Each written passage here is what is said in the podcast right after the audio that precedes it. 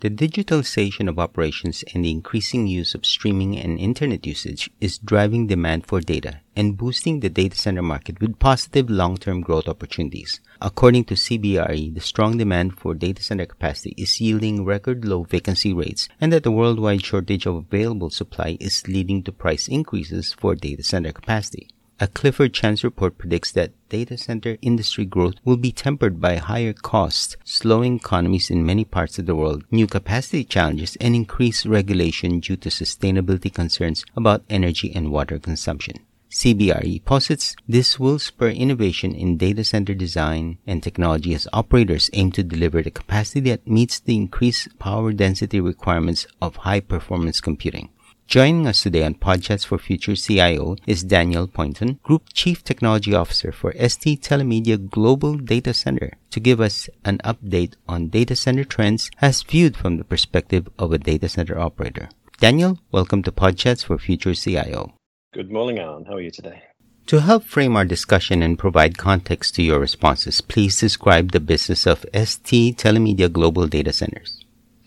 We're a global data center operator, in other words, a co-location provider. We operate 60 plus data centers over nine geographies with in excess of 1,000 megawatts of IT load within our platform. We've got uh, a number of core regions uh, where we've got very established businesses, for example, Singapore, which is our headquarters, and UK and India. We've got a number of growth areas that we've been actively pushing into in the last few years, including places like Korea, Japan, Philippines, uh, Indonesia, Thailand, and more recently, Germany. Reports from analysts and consultants suggest that 2023 and onwards will continue to see more organizations moving into the cloud. At the same time, we are also hearing of the an exodus back to on-premises data centers for some. Either direction is good news for builders and operators of data centers. Would you agree? I think certainly for builders of data centers, I think it's it's certainly good news either way. Our role as an operator of co-location data centers is, is an owner-operator model. And so we have certainly seen our business and I think we've positioned our business as a as a really critical building block of digital infrastructure. And we all know the growth in adoption of technology. You know, we all track the digitization of enterprise and government and society, and we see uh, enormous continuation of the growth trajectory for digitization. Whether that digitization goes to the cloud, to your point, I think over the last decade there's there's been you know, you know I think a very large cloud first movement by a lot of organizations, or or whether people choose to host their workloads on their own premises, or whether they choose to put them in co-location data center like us, where they can still control the IT infrastructure that's that is critical to them, but need not worry about the real estate and the operational aspects of a data center, which is really where we come in. I think we see overall, we see the public clouds continuing to grow, of course. And, you know, whilst people, you know, will deploy their workloads either, you know, into the cloud or out of the cloud in more of a hybrid model, inevitably the underlying amount of workload that's required is still growing phenomenally. And so I think we'll see that any exodus, I'm not sure that's the right word, but any any exodus from public cloud you know, towards more of a hybrid model, I think is uh, not going to, you know, cause a lot of drama to the public clouds, I wouldn't have thought. For data center operators, what do you see are mid to long term opportunities and challenges? Well, yeah, I think we see enormous mid to long term opportunities for growth of the data center sector, but in particular, co location data center sector, which is our business. And I, I, think we've spoken about the growth of computing, but more recently, we've seen a inflection point with technologies like AI, uh, whether it's generative AI, whether it's visual computing, whether it's Omniverse, for example, we're seeing already not just hype, but a real increase in demand for data center services. And you know that's led us to you know, some interesting work in our business, you know, where we've in the last couple of months announced an infrastructure as a service play as well, you know, that's focused specifically on AI workloads and how can we think about our data centers as perhaps AI factories rather than a traditional data center that you might currently think of it as? Now, you are the Chief Technology Officer for STT GDC. When it comes to the business of a data center operator, what is the function of the CTO and how does this overlap with that of the CIO? That's a very in- interesting question, Alan. So we're a very tech heavy business. The products and services that we supply to our customers are technology based, and we, we, we somewhat sit at the intersection between real estate and technology in that we are investing and owning and operating data centers to service technology customers, you know, yet we have our foundations in developing the assets and, and operating the assets, you know, from more of a physical infrastructure perspective. So being a very technical business, most of what we do involves technology, and that could be engineering technology in the design and construction of our buildings. You know, it could be sustainability technology, you know, when it comes to operating our business, you know, and our decarbonisation plans, our ESG strategies, etc. Whether it's the actual, you know, what might be seen as the IT, you know, aspect of our business that would normally be a CIO type role to operate the kind of corporate IT systems you know, that we need as a business. I guess in a nutshell, you could you could think about my role as the executive with kind of overall responsibility for all the technical aspects of our business, operation of data centers, construction of data centers. I take the CIO role in a sense as well. We don't actually have a separate CIO that looks after our corporate IT, you know, so the, so the IT team falls under me as well. You know, one of the really growing, I think, areas of the role is is particularly to do with ESG and sustainability. Just to spend a minute on that topic, if I could, I think we see some enormous um, focus, you know, from the data center sector and you know more broadly the technology community to address the sustainability challenges. And uh, we've got a pretty comprehensive team a pretty comprehensive program in place uh, around ensuring that our business is not you know not just following but genuinely leading as a as a digital infrastructure supplier in the sustainability space. Which which also just going back to one of your earlier questions for a minute about what are the what are the challenges in the data center business. I think addressing the sustainability challenges of the sector is going to be critical. We all know data centers are a major source of energy consumption. We know that there's a increasing amount of focus on the sector. We're absolutely committed to, as I said, not just following, but we've really got an opportunity to be Asia's champion in sustainable data centers, and something that we're putting a lot of focus into at the moment. You know, whether it's our decarbonisation plans or whether it's sourcing, you know, vast amounts of renewable power, or a little bit more, it's like the work that we're starting to do with hydrogen, and in fact, how do we use AI in our own business as well? In recent years, there have been a renewed interest in data sovereignty. How does the requirement in some sectors for data to stay in country impact some of the value propositions of the cloud, like economies of scale or the ability to access your data from anywhere, and perhaps not having to worry where it is physically stored? Very interesting topic, Alan, and something that we certainly see being pretty impactful for our business. As you rightly point out, a lot of countries, if not all, are working on or have implemented their various data sovereignty laws and regulations. And some countries, you know, are taking a more aggressive view than others, I guess, in what types of data, you know, what types of businesses are going to be captured by that regulatory net. Certainly, the public cloud is responding, as you said exactly, by deploying their infrastructure in every country rather than the traditional data center hubs, the, the you know the Singapore, the Hong Kongs, etc. We now see all of the public clouds building out their own infrastructure in just about every country in Southeast Asia, and the same across the world. So I think that would no doubt present some challenges to those organisations in how do they actually you know execute in those countries, and are they losing economies of scale, like you mentioned? But that also presents some opportunities for the likes of data center operators uh, like us, you know, who have expertise and have people on the ground, and we've you know got a long heritage in in operating our business in many different markets. And so I think there's a role for the co-location operators like us to help public clouds with those sort of deployments uh, as they expand around the world as well. I think as well as the data sovereignty, there's you know there's another factor that's you know, maybe contributing to a hybrid cloud model, which is more you know another regulatory factor. And we we see businesses like uh, banking, for example, is you know is a highly regulated industry, and uh, not just because of data sovereignty, but because of other regulatory drivers, you know, like and that may force you know organisations down a particular path of controlling the IT infrastructure. You know, being able to prove to the regulators that if you need to exit public cloud in a heartbeat in provider one, then you've got a second location that's already in your control that's ready to go. You know, so you can continue to support the country and uh, and your customers. So we see you know those two factors are absolutely driving uh, not just the spread of public cloud, but also a movement towards hybrid, you know, where organizations will look to control some of their workloads either in house or through a co location operator like us. On the question of whether to buy or build or rent your own data center, for organizations looking to either own or operate their own data centers or co-location, for example, what are key considerations that the heads of technology and finance need to bear in mind?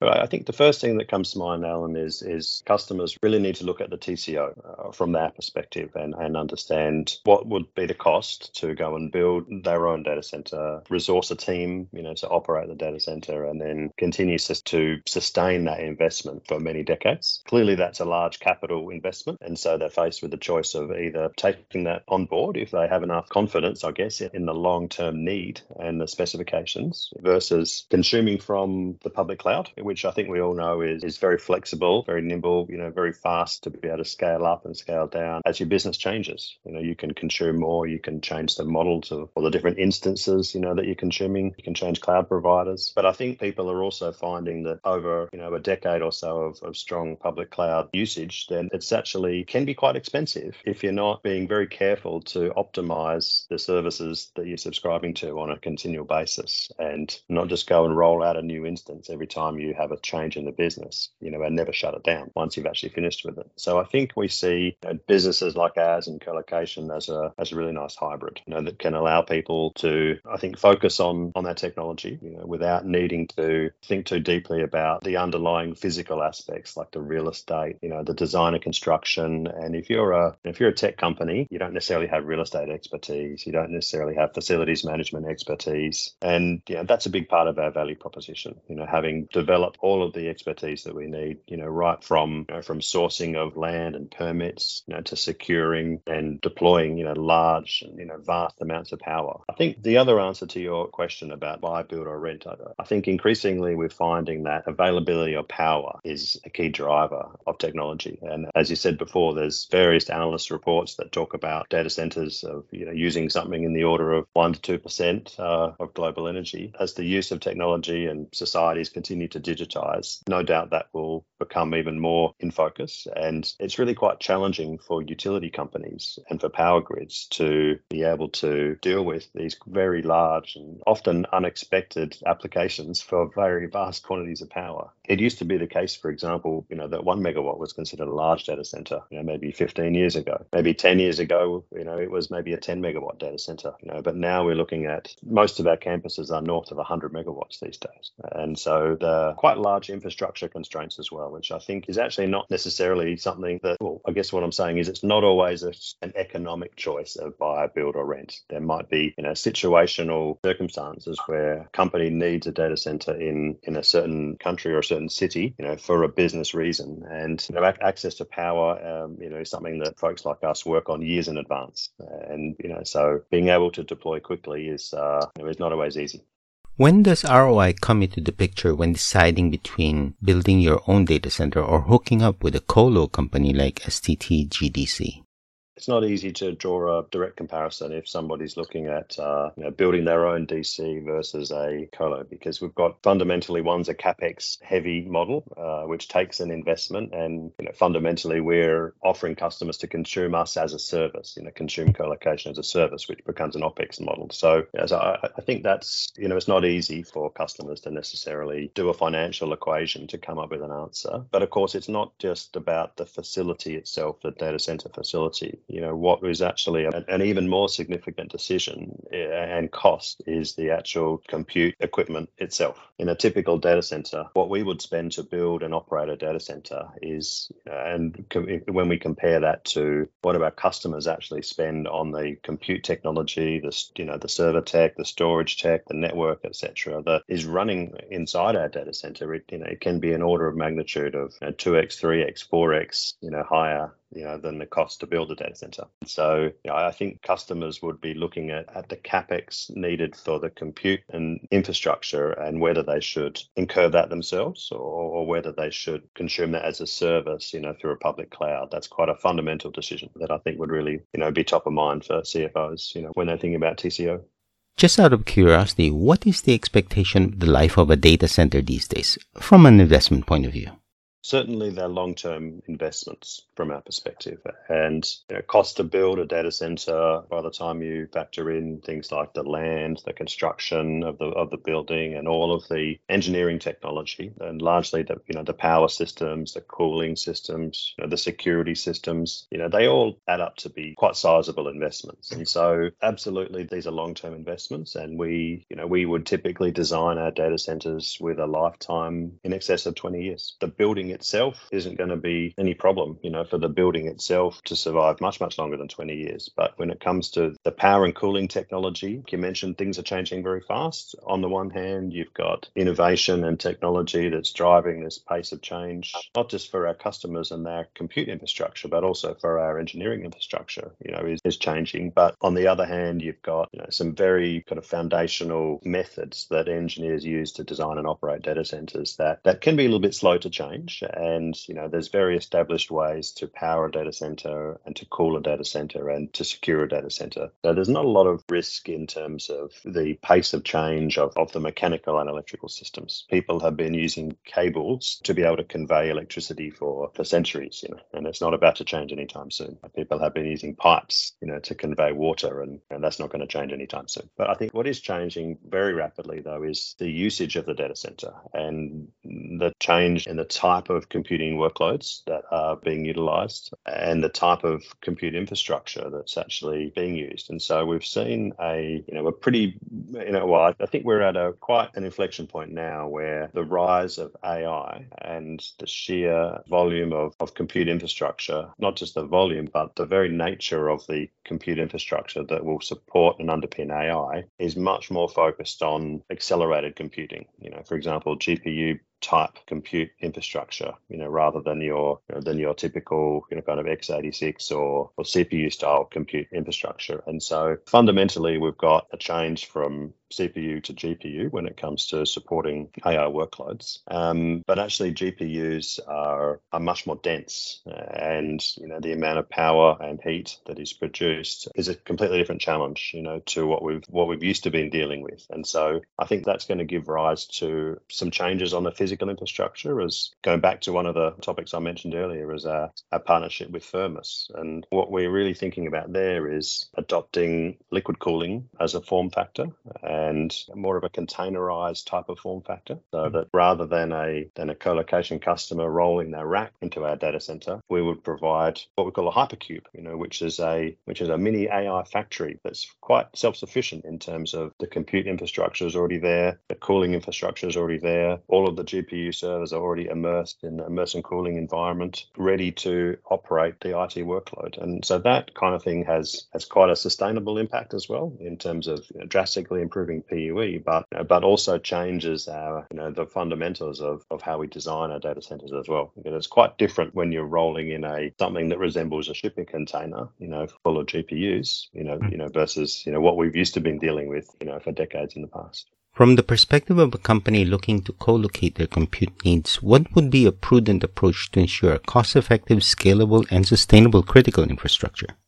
I think it starts with TCO for sure, but then I think uh, potential customers really need to have a you know, have a good look at the at the track record of the co-location operator. This is absolutely not an easy business, and it's not a simple exercise. You know, to stand up a new data center and and open the doors for business. You know, it, it takes very deep experience, very broad skills in an organization. You know, from investment to technology to engineering, finance to operations, and pulling together all those resources. And you know, having done that, you know, now for I think nine plus years as STT GDC, there's a lot of experience there. And fundamentally, if people are placing their compute in one of our co-location data centers, they're really doing so with a lot of trust and they have trust that we will take care of our responsibilities you know in accordance with our service levels which are uh, largely around redundancy reliability to support the continuous operations of their IT infrastructure I would think that buyers would be looking at the track record of the co-location provider very carefully you know when it comes to you know, can they live up to their you know their commitments you know about reliability because you know, fundamentally you know we are tasked to secure and ensure the availability of our customers' operations. Daniel, thank you for joining us on Podchats for Future CIO. Thank you very much, Alan. It was a pleasure to talk to you today.